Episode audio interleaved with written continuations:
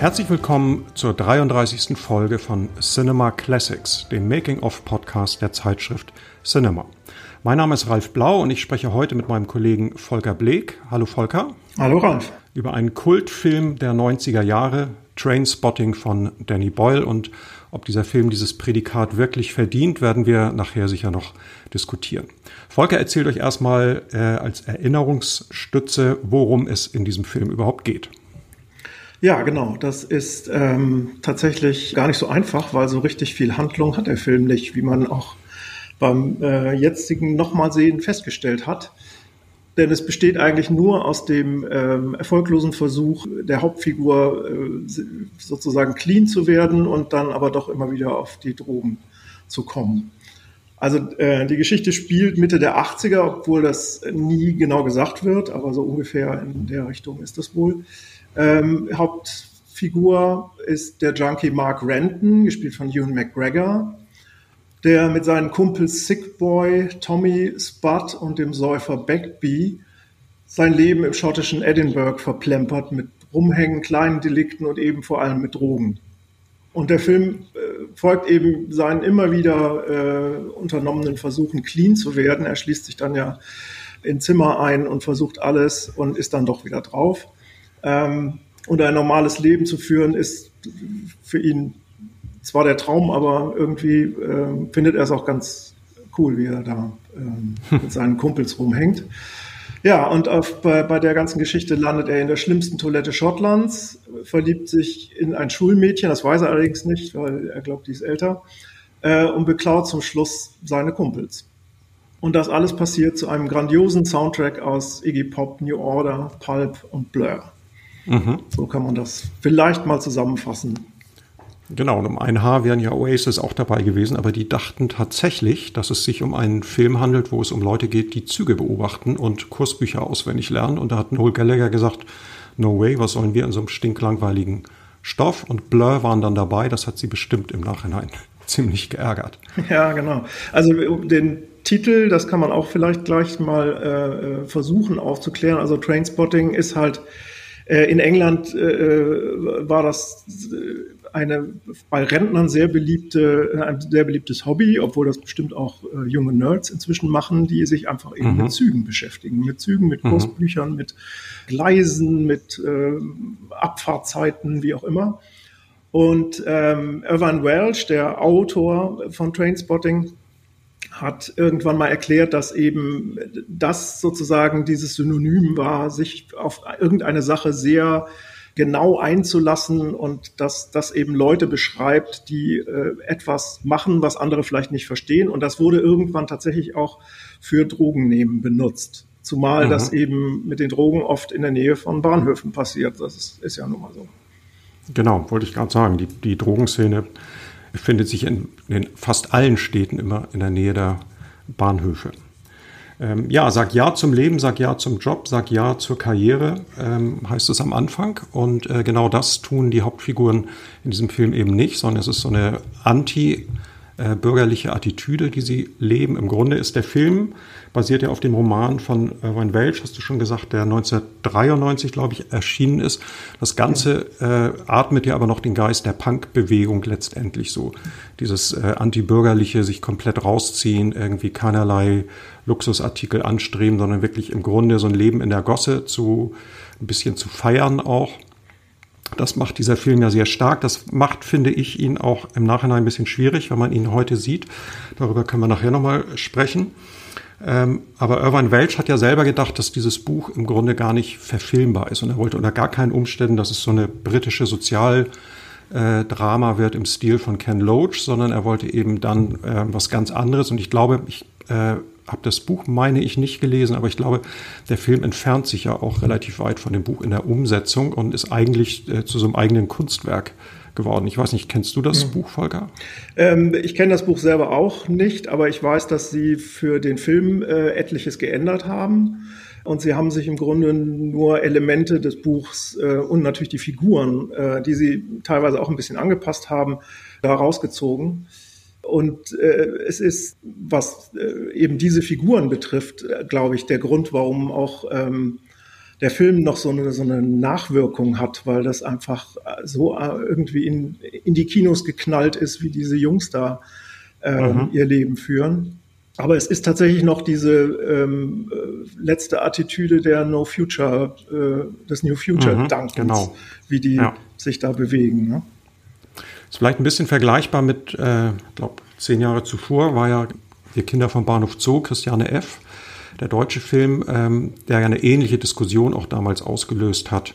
Eben dieses ähm, bisschen Überhöhen der Drogensucht. Man zeigt natürlich den Entzug auch und all die schlimmen Seiten, aber es ist natürlich auch so ein so ein Lebensgefühl, das damit verbunden wird. Ne? Das ist hier, glaube ich, sehr ähnlich. Ja, ja, also es, es gab tatsächlich auch ähm, andere Angebote an Welsh von Produzenten, die den, äh, das, den Roman verfilmen wollten, die eher in diese Richtung gehen wollten, ähm, mhm. um, um sozusagen die äh, vor dem äh, realistischen, schlimmen Alltag der Drogensüchtigen zu warnen. Ja. Und das wollte er nun nicht.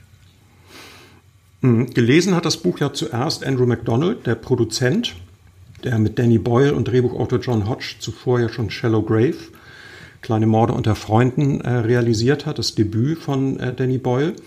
Und der hat den beiden ja dann das Buch zum Lesen gegeben und ähm, Danny Boyle hat ja im Nachhinein gesagt, dieses Buch hätte tatsächlich sein Leben verändert. Ähm, er wusste es damals noch nicht, aber es sei tatsächlich so gewesen. Weißt du, wie er das gemeint hat? Also bezieht sich das nur auf seine Karriere oder Ne, ich glaube, es hat ähm, das, was das Buch, äh, was das äh, Lesen des Buchs bei ihm ausgelöst hat, ähm, dass mhm. er sozusagen auch wusste, ich will das machen, was ich jetzt eben seitdem mache. Ja. Ähm, es, also tatsächlich war es so, dass John Hodge das Buch zuerst bekam, ähm, der ja auch, der war zwar der Drehbuchautor, aber der hatte eben ein Drehbuch geschrieben, nämlich das zu Shallow Grave. Und dann mhm. hat ähm, Andrew McDonald ihm gesagt, hier macht da mal ein Drehbuch draus. Und dann hat er sich das angeguckt, hat es durchgelesen und hat es ihm zurückgegeben und gesagt, äh, mache ich nicht, das geht nicht. Da kann mhm. man kein Drehbuch draus machen. Dann hat er sich es aber nochmal genauer angeguckt und deswegen eben auch das, äh, die, das äh, vom, sozusagen von der Buchvorlage abgewichen wurde. Und tatsächlich hat auch Irvan Welch ja nicht nur gesagt, er glaubt, das hätte keiner verfilmen können. Äh, es gab schon ein Theaterstück vorher und äh, er selbst meinte, ähm, auch das hätte er eigentlich nicht erwartet, dass man das umsetzen kann, aber auch das mhm. hat sehr gut funktioniert. Mhm. Ja, und Sie hatten ja weder Zeit noch Geld, um diesen Film zu realisieren. Ich glaube, Sie haben siebeneinhalb Wochen gedreht und zwar in Glasgow, obwohl der Film ja im Edinburgh Stadtteil Leith spielt, wo Irvine Welch äh, auch geboren wurde. Und äh, ich glaube, Danny Boyle hat später gesagt, im Grunde hätten wir den Film in nahezu jeder englischen oder schottischen Stadt drehen können, weil die Zustände waren damals eigentlich überall so, dass in diesen Bahnhofsvierteln einfach diese Drogenszene so äh, dominant war. Es ist ja inzwischen wieder ein großes Problem. Also hier in Hamburg zum Beispiel wird ja ständig darüber diskutiert, äh, wie man damit umgeht. Eine Zeit lang war das ja nicht mehr so offensichtlich. Also aber damals war es äh, tatsächlich ein großes Problem in vielen, vielen Städten.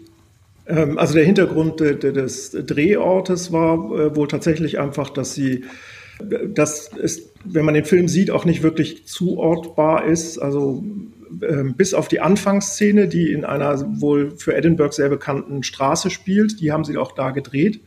Mhm. Ähm, haben sie eben in Glasgow besser drehen können, hatten da mehr Zeit zur Verfügung und auch ein bisschen mehr Möglichkeiten, was so Genehmigungen betrifft. Äh, und tatsächlich ist es, das muss man auch noch dazu sagen, dass ähm, John Hodge und Andrew McDonalds in Glasgow geboren sind. Mhm. Ähm, also die beiden sind eben auch die Schotten des Trios und Danny Boyle mhm. ist der Engländer, der dazugekommen ist. Das ist auch in Bezug auf die Schauspieler, da kommen wir gleich noch drauf, ähm, durchaus auch ganz wichtig, wo man ja. dann herkommt. Ja, der Film besteht ja eh zu großen Teilen aus äh, Innenraumszenen. Also es gibt ja ganz wenig Szenen, wo man überhaupt so ein Stadtbild überhaupt erkennen kann würde. Ne? Und sie hatten ja das Problem, dass sie, ähm, weil die Nächte in Schottland auch im Sommer nicht allzu lang sind, dass sie einfach da unter extremem Zeitdruck, glaube ich, die ganze Zeit ähm, am Werk waren. Und ähm, genau, du hast gesagt, dass äh, die Schauspieler hast du kurz angesprochen. Also wir können ja mal äh, durchgehen. Dieser Film hat im Grunde ja die äh, lange Freundschaft zwischen Danny Boyle und Ewan McGregor vertieft. Die beiden haben ja bei Shallow Grave auch schon zusammengearbeitet und dann hat er ja eigentlich in nahezu jedem Danny Boyle-Film mitgespielt, bis zu The Beach. Da hat, erinnere ich mich, äh, Ewan McGregor auch lange Zeit gedacht, dass er die Hauptrolle bekommt. Die hat dann aber äh, bekanntermaßen Leonardo DiCaprio gespielt. Ähm, ich glaube, ich weiß nicht, wer auf die Idee gekommen ist, ob das Studio oder Danny Boyle selber. Der Film hat natürlich mit Leonardo DiCaprio damals einen viel größeren Aufmerksamkeit erregt und äh, ich glaube, Ewan McGregor hat ihm das ziemlich übel genommen. Die haben dann wohl auch eine Weile nicht mehr miteinander gesprochen. Die haben ziemlich lange nicht mehr miteinander gesprochen. Also mhm. es war wohl tatsächlich so, dass ähm, ich glaube, dass das Studio DiCaprio oder DiCaprio hat das Buch gelesen, wollte das unbedingt machen. Uh, The Beach von Alex Garland mit dem ja Danny Boyle später auch noch äh, weitere Filme gemacht hat. Mhm. Ähm, jedenfalls wollte der das unbedingt machen und damit war natürlich auch ein viel größeres Budget zur Verfügung. Dann hat das Studio gesagt, okay, hier DiCaprio, dann ist äh, dieser Ewan McGregor raus. Und das fand er wirklich ziemlich scheiße. Und die haben, äh, glaube ich, fast 20 Jahre nicht mehr miteinander gesprochen, bis es ja äh, 2017 zum zweiten Trainspotting-Film kam Mhm. Und ähm, es ist äh, tatsächlich, also McGregor hat sich auch öffentlich dazu geäußert, dass er da echt sauer war. Mhm. Weil so ein bisschen hatten die drei ja gemeinsam eben angefangen mit Shallow Grave.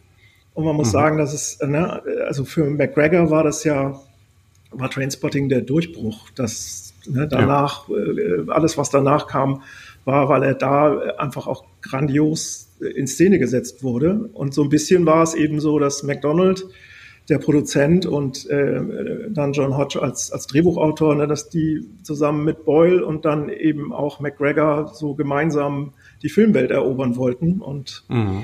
ja, dann war es irgendwann, waren mhm. die Stars dann wichtiger. ja. Ja, er spielt ja hier quasi so den prototypischen Anti-Helden, also die, die Hauptfigur, die eigentlich absolut überhaupt nicht heldenhaft agiert, aber eben in, in dieser äh, Rolle sich befindet. Und ähm, Hugh McGregor hat ja ziemlich viel auf sich genommen, auch um diese Rolle zu spielen. Er hat, glaube ich, zwei Monate lang nicht getrunken, keine Süßigkeiten gegessen, richtig äh, gehungert, um entsprechend ausgemergelt äh, auszusehen. Man, wenn man den Film heute sieht, erschrickt man sich fast so ein bisschen, ähm, wie, wie hager er aussieht, auch diese extrem kurz geschorenen Haare und so. Man muss am Anfang ja. wirklich zweimal hingucken. Ja, 13 Kilo ist. hat er abgenommen, hieß es. Ja, Wahnsinn. ja. Genau, dann lass uns kurz über die anderen Schauspieler sprechen. Da weißt du, glaube ich, ein bisschen mehr. Ewan Bremner spielt den ähm, Spot. Äh, Spot, genau, der in, in der Theaterpremiere ja ähm, die Rolle von Renton gespielt hat, den Ewan McGregor im Film spielt. Ne? Genau, also der kam äh, in der, der, Beziehung schon mit Trainspotting-Erfahrung. Äh, den haben sie aber tatsächlich für diese, die, die Rolle ist ja unfassbar, der ist ja ähm, so, so ein hibbeliger, äh, mhm schnell sprechender Spinner, kann man so sagen. Der, ähm, er ist übrigens auch in Edinburgh geboren, also da ist auch wieder ein Schotte mhm. ähm, mit dabei und ähm, der hat ja später dann auch alles Mögliche gespielt, bis zu Wonder Woman-Rollen und äh, mhm. also Nebenrollen. Äh, und ist schon so, so, eine, so ein Charakterkopf, finde ich. Also die, die Figur, finde ich, macht er schon äh, großartig. Ähm, ja, und äh, Johnny Lee Miller, der eigentlich den sozusagen äh, den Sidekick von Renton, Sick Boy, äh, mhm. eigentlich heißt er Simon, aber Sick Boy wird er immer genannt. Und Johnny Lee Miller kennen die meisten inzwischen wohl als Sherlock Holmes aus der Sherlock Holmes Serie Elementary, die mhm. vor einigen Jahren gelaufen ist. Dann gibt es eben noch Kevin McKidd, der Tommy spielt, der eigentlich keine Drogen nimmt, dann aber im Grunde das schlimmste Schicksal äh, mhm. erfindet. Ähm, und Kevin Mc, für Kevin McKidd war es tatsächlich die erste Rolle. Der ist später in Grey's Anatomy als Regular ziemlich äh, bekannt geworden. Und dann natürlich Robert Carlyle als dieser Säufer Backby, ja. ähm, der immer ne, der Mann mit der kurzen Lunte, da weiß man nie, wann der austickt und der ja. kennt auch keine Verwandten und auch seine Kumpels kriegen da immer mal was ab. Ja. Äh, und Carlyle war äh, eben lustigerweise durch einen Ken Loach-Film, Riff Raff, bekannt geworden. Mhm. Und hat ja seitdem äh, James Bond Bösewicht und ähm, natürlich ganz oder gar nicht. Mhm. Äh, war ein großer Erfolg, ja. ähm, äh, viel gespielt in, dem, in der Konstellation ist halt ganz lustig, dass tatsächlich Johnny Lee Miller der einzige Engländer ist. Die anderen sind auch alles Schotten. Mhm. Er hat aber äh, in dieser Rolle des Sick Boy, der großer äh, Sean Connery-Fan ist. Ja. Und mit immer diesen Sean Connery, diesen schottischen Sean Connery James Bond Akzent äh, mhm. imitiert, was er grandios konnte, ja. weswegen er auch die Rolle bekommen hat. Und er mhm. hat lustigerweise beim Dreh diesen Akzent die ganze Zeit beibehalten und alle ähm, oder keiner wusste, dass der eigentlich Engländer ist. Und erst nach Ende der Dreharbeiten hat er irgendwann dann normal gesprochen und die haben alle gesagt, du bist gar kein ja. Schotte. Das Lustige ist ja, dass äh, Johnny Lee Miller, das wusste ich vorher auch nicht, tatsächlich ein Enkel von Bernard Lee ist, der in den äh, James Bond-Filmen die Rolle des M viele, viele Jahre gespielt hat. Und deswegen frage ich mich gerade, ob es diese Geschichte auch schon in dem Roman gibt, mit dieser Sean Connery und James Bond Faszination, weil das natürlich äh, wie zugeschnitten ist auf Johnny Lee Miller als Person und als Schauspieler. Ne? Das stimmt, ja. Das äh, wusste ich tatsächlich auch nicht, aber äh, da bin ich jetzt überfragt, ob die äh, da ja. so clever waren. Aber ich glaube, es ging tatsächlich eher um, um ja. Äh, die richtige Imitation von Sean Connery. Mhm. Also jedenfalls liegt er ja total richtig mit der Einschätzung, dass Diamantenfieber tatsächlich der schlechteste Sean Connery-Film ist.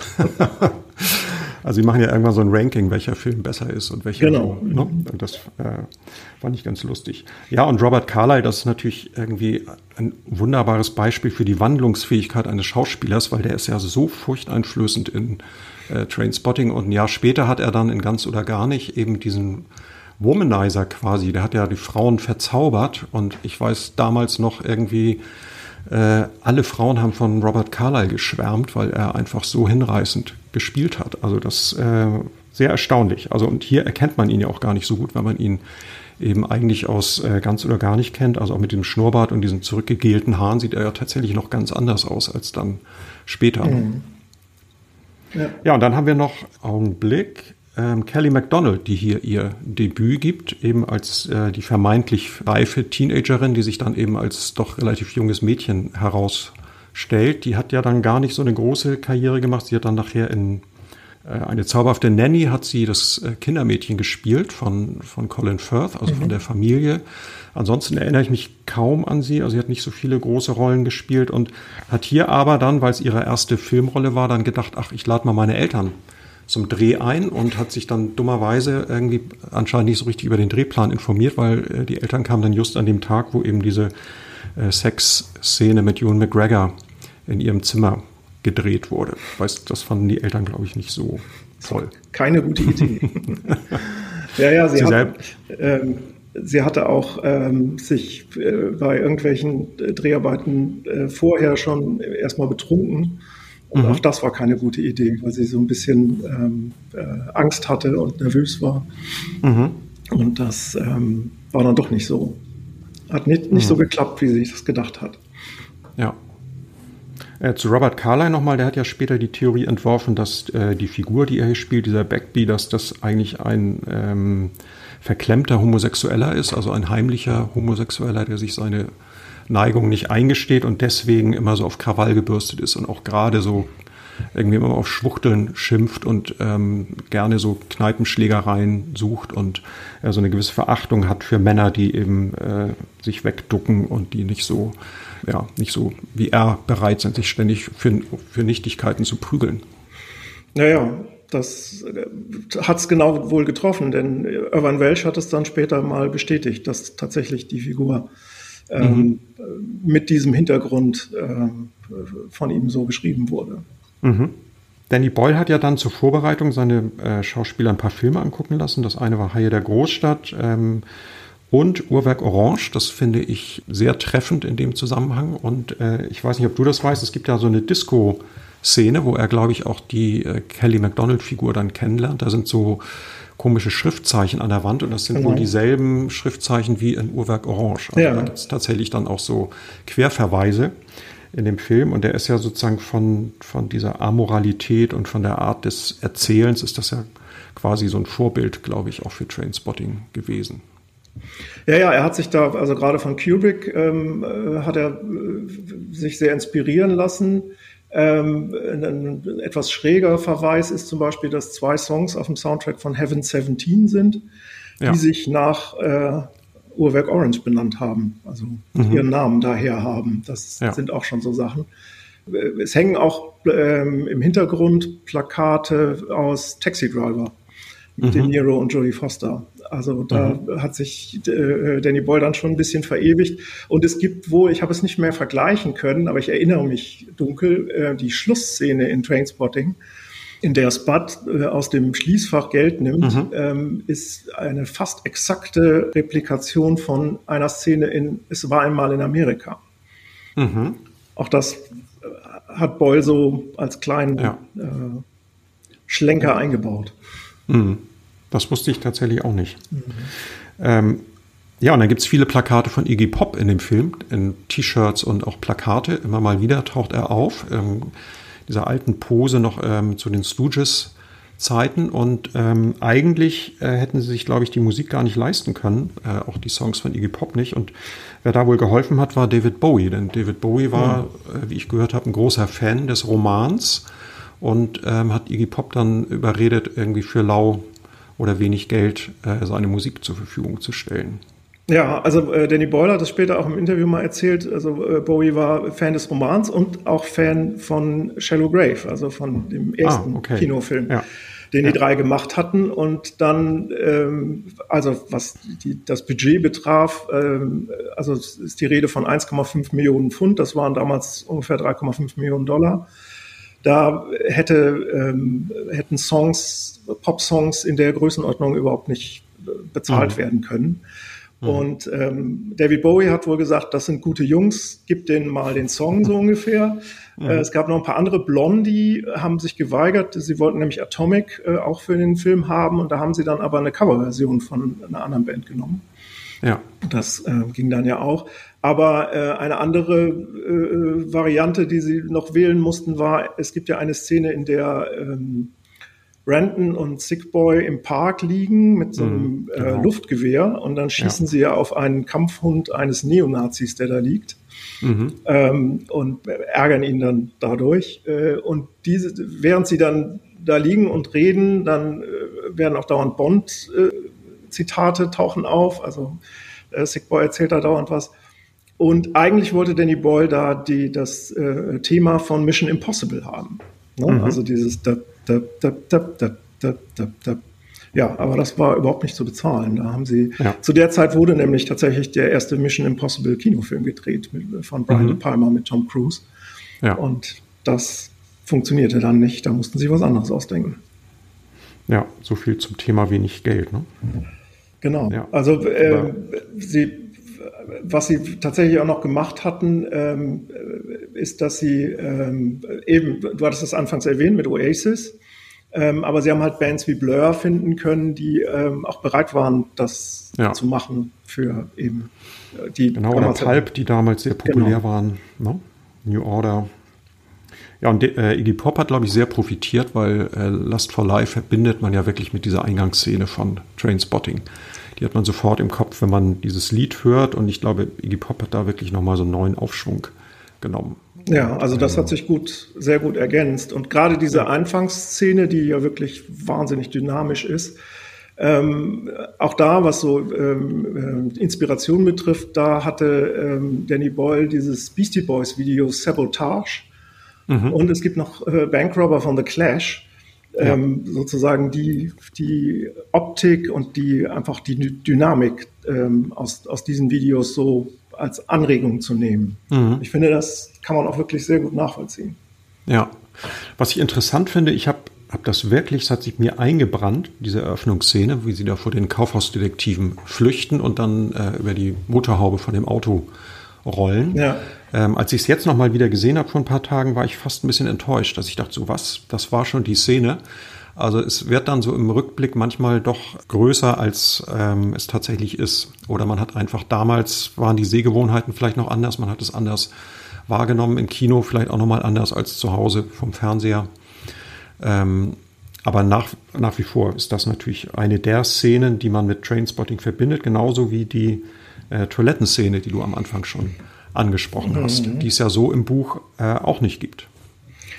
Nee, also die haben sie tatsächlich äh, dann für den Film ja auch, ich finde, sehr schön optisch umgesetzt. Ähm, ja. Also ich weiß noch, wie ich das das erste Mal gesehen habe, diese einfach dieses Schild, die schlimmste Toilette oder in den mhm. äh, deutschen Übersetzungen hieß es dann die beschissenste Toilette von Schottland. Mhm. Und er geht da rein und man weiß ja also auch, wie er sich fühlt, weil er hat ja Durchfall oder muss unbedingt aufs Klo und ähm, es gibt halt keine andere Toilette als diese. Und das ist ja unfassbar, wie das da aussieht. Mhm. Und dann ähm, setzt er sich ja drauf und irgendwann taucht er dann in die Toilette ab, was immer noch ähm, ein, eine wirklich großartige Szene ist. Man muss mal darauf achten, wenn er in diese Toilette eintaucht, ähm, er guckt ja erst so, er sucht diese Zäpfchen, die er verloren hat, um es nochmal ja. einzuordnen. Und ähm, er sucht ja dann praktisch in diesem brackigen Wasser und dann taucht er immer tiefer. Plötzlich verschwindet der Oberkörper im, in der Toilette und dann auch die Füße. Und dann, während er dann, also es ist wirklich, in dem letzten Moment drehen sich die Füße nochmal, als würde er so eine mhm. kleine Pirouette machen. Ja. Und dann ist er halt mhm. in, im, im Wasser und taucht da. Es ist ja eine unfassbare, ja. äh, märchenhafte Szene. Ja. Ähm, und das eben vor dem Hintergrund, dass diese Toilette so furchtbar aussah, wohl aber in Wirklichkeit gar nicht so furchtbar war, weil diese ganzen Applikationen, nenne ich das jetzt mal, mhm. die sie da, ne, die irgendwie so bräunlich grau und irgendwie aussahen, die waren zum größten Teil aus Schokolade. Das soll mhm. am Set ganz angenehm gerochen haben, die ja. schlimmste Toilette. Mhm. Ja, der Hintergrund hast du schon erwähnt, war ja, dass er ähm, unbedingt Heroin besorgen wollte und dann aber als Ersatz nur diese beiden Morphium-Zäpfchen bekommen hat. Und die hat er eben genau. gerade eingeführt, als ähm, sich dann diese ähm, Magen-Darm-Beschwerden bemerkbar machten. Und die Zäpfchen waren so, kamen sozusagen äh, unverwandelt sozusagen aus seinem Darm wieder raus. Und die musste er dann natürlich irgendwie aus dem Klo rausfischen. Deswegen das ist so der Hintergrund, warum er überhaupt in diese Toilette eintaucht. Ne?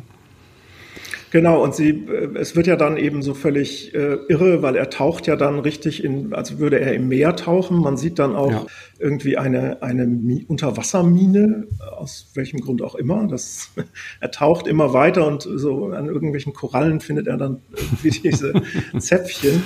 Ja. Und äh, es war wohl tatsächlich, also das sieht alles sehr schön blau und klar aus. Äh, es war wohl äh, tatsächlich geplant, dass auch in diesem Wasser eher auch Fäkalien rumschwimmen und das also nicht so schön aussieht, aber sie haben das in einem Pool oder einem Tank gedreht.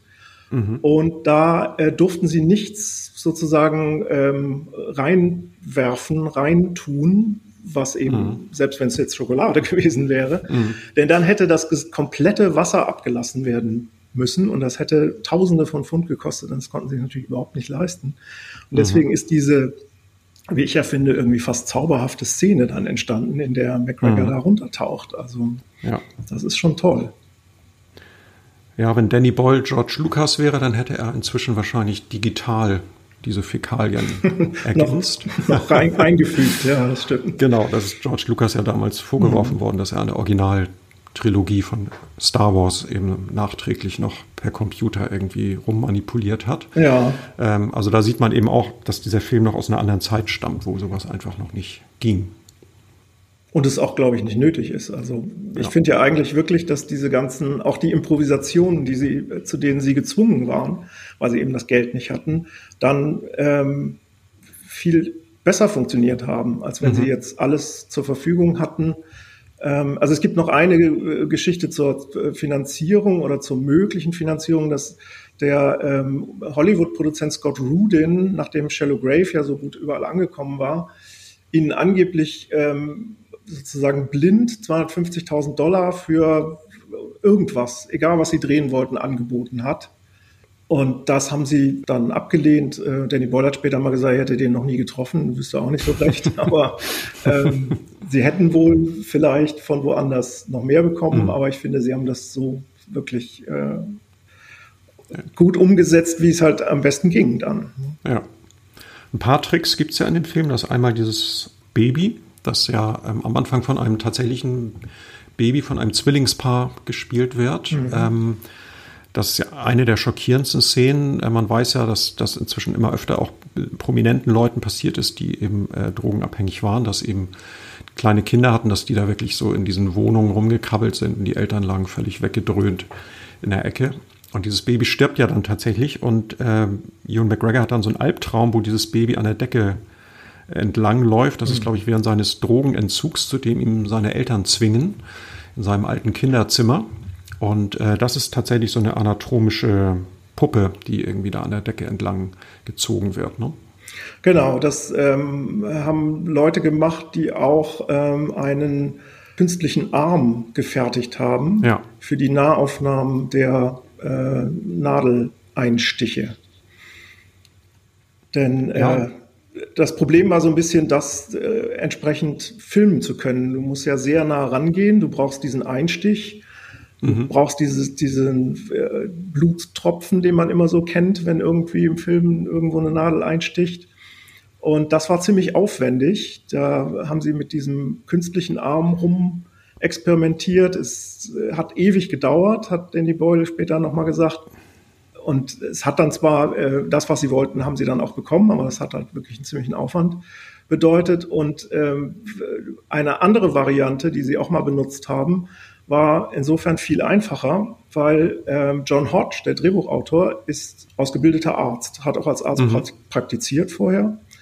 Und der hatte einfach auch ähm, ein paar Kumpels Mediziner, die am Set waren. Und da auch Ewan McGregor gesagt hat, ich will auch eigentlich unbedingt mal wirklich diesen Nadeleinstich spüren, mach das doch direkt. Ne? Und dann mhm. haben die dem Kochsalzlösung in den Arm gespritzt und das halt als Nahaufnahme auch benutzt. Also das ging natürlich nicht immer und das muss natürlich auch dann so ein Darsteller sein wie McGregor, der sagt, ja, das mache ich dann mit. Aber ähm, manchmal ist eben das Einfache dann tatsächlich das Einfachere als mit äh, viel äh, Aufwand und der, der, Kameramann musste mit so einem Makroobjektiv dann dran. Dann geht es manchmal anders besser. Aber wenn ich mich richtig entsinne, ist diese Szene ja in der Form, wie der Film heute verfügbar ist, nämlich als Video oder DVD ist diese Szene, glaube ich, gar nicht drin, weil die ähm, zur Videoveröffentlichung damals äh, rausgeschnitten werden musste. Ich weiß gar nicht, ob die jemals wieder eingefügt wurde dann. Doch, also es gibt, äh, es gibt äh, verschiedene Versionen, dann später ja DVD-Versionen, aber es war wohl die tatsächlich die VHS-Veröffentlichung in England, mhm. allerdings war das hauptsächlich. Äh, oder da wurde es von der entsprechenden Behörde, die für sowas zuständig ist, ähm, wurde die Szene moniert, beziehungsweise sie musste rausgeschnitten werden, weil man nicht zeigen dürfe, wie eine Nadel in eine Haut sticht. Mhm. Das war in der Zeit wohl nicht vorstellbar. Ja, bisschen absurd, wenn ja. man überlegt, worum es in dem Film eigentlich ja. geht. genau. ähm, genau, dann gibt es noch eine weitere Trickszene, nämlich äh, da verschwindet äh, Ewan McGregor in so einem Drogentraum quasi im Teppich äh, wird von diesem Teppich verschluckt und da haben sie, glaube ich, einfach eine Falltür genommen und den ist der Teppich so runtergerutscht langsam. Genau, also das finde ich auch einen irren Effekt. Also das funktioniert ja, ja super und die haben einfach eine, ja.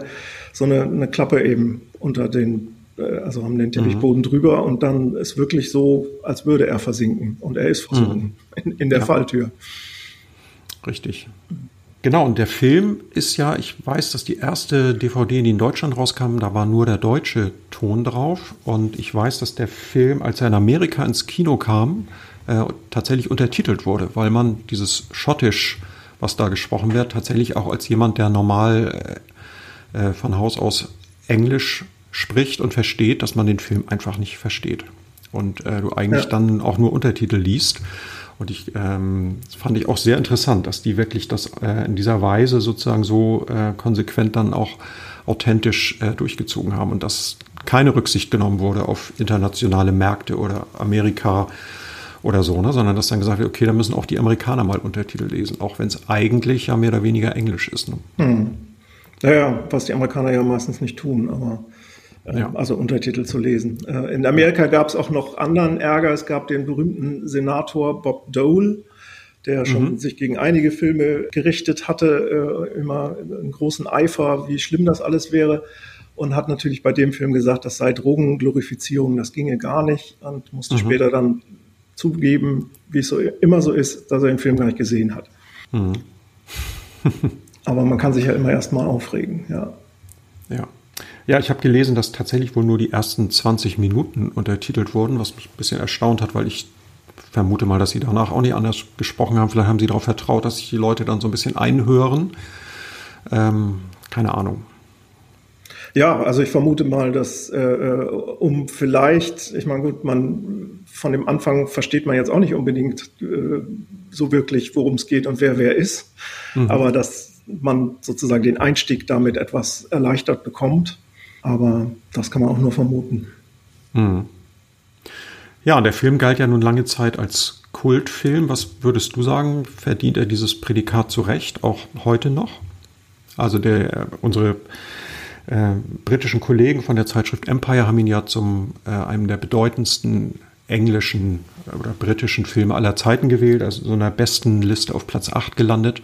Und zwar 2016, das ist also gar nicht so lange her.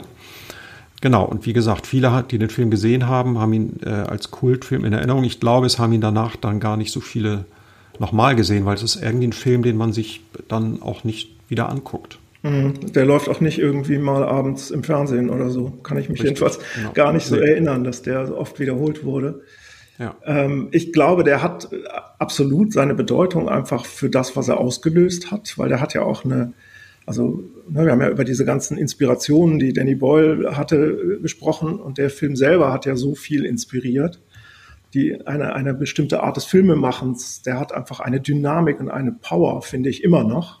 Mhm. Ähm, mir ging es auch so beim jetzt nochmal gucken, dass ich so ein bisschen eben genau gedacht habe, eigentlich worum geht es hier eigentlich immer nur um dasselbe und mhm. äh, so richtig viel an Handlungen entlanghangeln kann man sich nicht. Ähm, ich finde, er hat immer noch eine unglaublich frische Optik. Mhm. Das, äh, also auch wie Danny Boyle, der macht für jeden seiner Filme immer eine so eine Art Bibel mit ähm, Bildern, mit ja. äh, manchmal ausgerissene Anzeigen oder irgendwas, was ihm irgendwo aufgefallen ist die er seinen Ausstattern gibt, dass er sozusagen diese bestimmte Optik haben will oder eine bestimmte Farbgebung. Mhm. Und ich finde, das sieht man auch diesem Film unglaublich an. Auch äh, damals das Plakatmotiv, das war ja alles irgendwie doch, wie man heute so sagt, ikonisch. Das mhm. hat einfach so viel äh, bewirkt, was danach ja. kam. Ne? Ja. Also von daher hat er absolut, ähm, ja, ob er ein Kultfilm ist, ist halt ähm, also im Rückblick ja. Ob er das heute noch schaffen würde und was das bedeutet, ja, würde ich mal offen lassen. Ja, und das Thema ähm, verherrlicht der Film den Drogenkonsum ist natürlich auch immer so eine Scheindebatte, weil ich glaube, man verwechselt da immer so ein bisschen die Haltung der Figuren und wie das beim Zuschauer ankommt. Und die Haltung der Figuren ist natürlich, ähm, na, warum soll ich all diese äh, bürgerlichen Werte und diese, diese Reichtümer anstreben, äh, ne, ich habe Heroin und das reicht mir und ähm, äh, ne, der Heroinflash ist einfach super und du siehst aber als Zuschauer, in welchem Elend das alles stattfindet ja. und das, wie, wie versifft dieses ganze Umfeld ist und dass sie im Grunde nichts auf die Reihe kriegen. Insofern ist das mit der Verherrlichung natürlich, auch wenn die Figuren selber es sozusagen positiv für sich besetzen, natürlich ähm, nicht so einfach. Ne? Hm.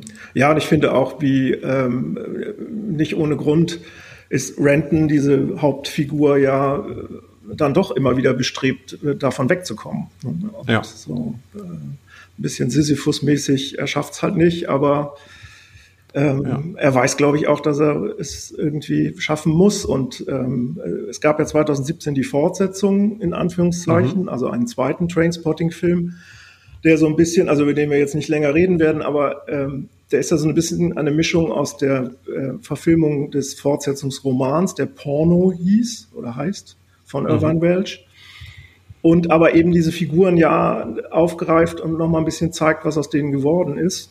Mhm. Und da kriegt man natürlich auch so ein bisschen so, hm, irgendwie äh, haben sie mal besser, mal schlechter geschafft, aber ähm, ja.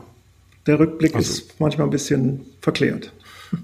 Ja, ja, ja, also es ist ja ziemlich bitter. Also der Spot, der ja tatsächlich, wie du bereits erwähnt hast, dann am Schluss ähm, äh, von, von, also das, darüber haben wir gar nicht gesprochen, sie machen ja so einen Drogendeal irgendwie genau. dann nachher in, ähm, in London und schaffen es tatsächlich an so einen Großdealer dann irgendwie für 16.000 Pfund dann oder 20.000 Pfund, 16 waren es, glaube ich, ne? Ja, 16. Diese, mhm. ähm, diese äh, zwei Kilo Heroin zu verkaufen, äh, die ihnen auf seltsamen Wegen irgendwie zugeflogen sind und ähm, teilen das ja dann, wollen das aufteilen durch vier und dann macht sich ja Randon nachts heimlich davon ähm, und hinterlässt Spud ja dann seinen Anteil, die 4000 Pfund, dann in einem Schließfach. Mhm. Und Spud macht ihm ja dann in, in, T2, also Trainspotting 2, schwere Vorwürfe, weil er angeblich durch dieses Geld es nie geschafft hat, irgendwie wirklich von, vom Heroin wegzukommen. Und äh, ich glaube, Sickboy, der sich nicht mehr Sickboy nennen lassen will, ist dann inzwischen auf Kokain umgestiegen und äh, Batchby sitzt im Knast, weil er irgendjemanden umgebracht hat. Ähm, also geht eigentlich mit den Figuren so weiter, wie es sich eigentlich in Trainspotting abzeichnet. Und der Einzige, der so ein bisschen den Absprung schafft, ist tatsächlich Renton, der dann nochmal nach Hause kommt und seine alten Kumpels besucht. Das ist eigentlich die Handlung von T2. Ich muss sagen, ich habe den mhm. Film gar nicht äh, zu Ende geguckt. Ich bin, glaube ich, noch eine Dreiviertelstunde ausgestiegen, weil es mich einfach dann auch äh, nicht so interessiert hat. Hm, naja, Sie äh, machen das tatsächlich so, also sie hängen es noch ein bisschen höher, weil ähm, Sickboy oder Simon ähm, erpresst ja mit seiner Freundin irgendwie Leute mit irgendwelchen ähm, mhm. Porno-Videos, die er heimlich ja, genau. dreht. Und ja. äh, damit machen sie im Grunde Geld. Also das ist ihre, ihr äh, Geschäftskonzept sozusagen.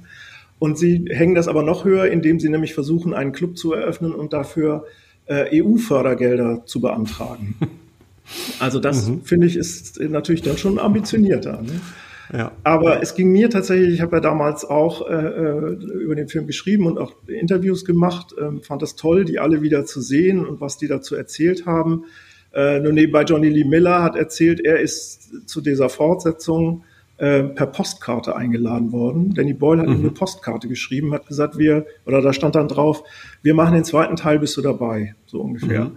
Ähm, mhm. was ich auch schon mal sehr charmant finde. Ja. Und äh, Danny Boyle wollte oder die ganzen, äh, auch eine McDonald wollten den auch tatsächlich T2 nennen, so ein bisschen äh, Terminator 2. Mhm. Also das fanden mhm. sie lustig, T2 Trainspotting. Ja. Ja. Aber ich habe damals über den Film tatsächlich geschrieben, es ist ein bisschen wie der Auftritt einer der einstigen Lieblingsband. Ne? Man geht nochmal zum Konzert mhm. und sieht sich das auch gern an und ähm, dann ist man auch irgendwie melancholisch und ne, eigentlich ganz angetan, aber irgendwie ist es auch ja nicht mehr so wie früher und man denkt, mhm. dann irgendwann sind auch alt geworden die Jungs. Ne? Ja. ja. Genau, also so viel zu Trainspotting. In der nächsten Folge ähm, machen wir eine radikale Kehrtwendung. Wir sprechen zum 100-jährigen Jubiläum von Walt Disney über Der König der Löwen. Ja, das ist was ganz anderes als Trainspotting. Genau. Bis dahin, ähm, wir hoffen, Sie sind wieder dabei und äh, laden Sie ein zu unserer nächsten Folge von Cinema Classics.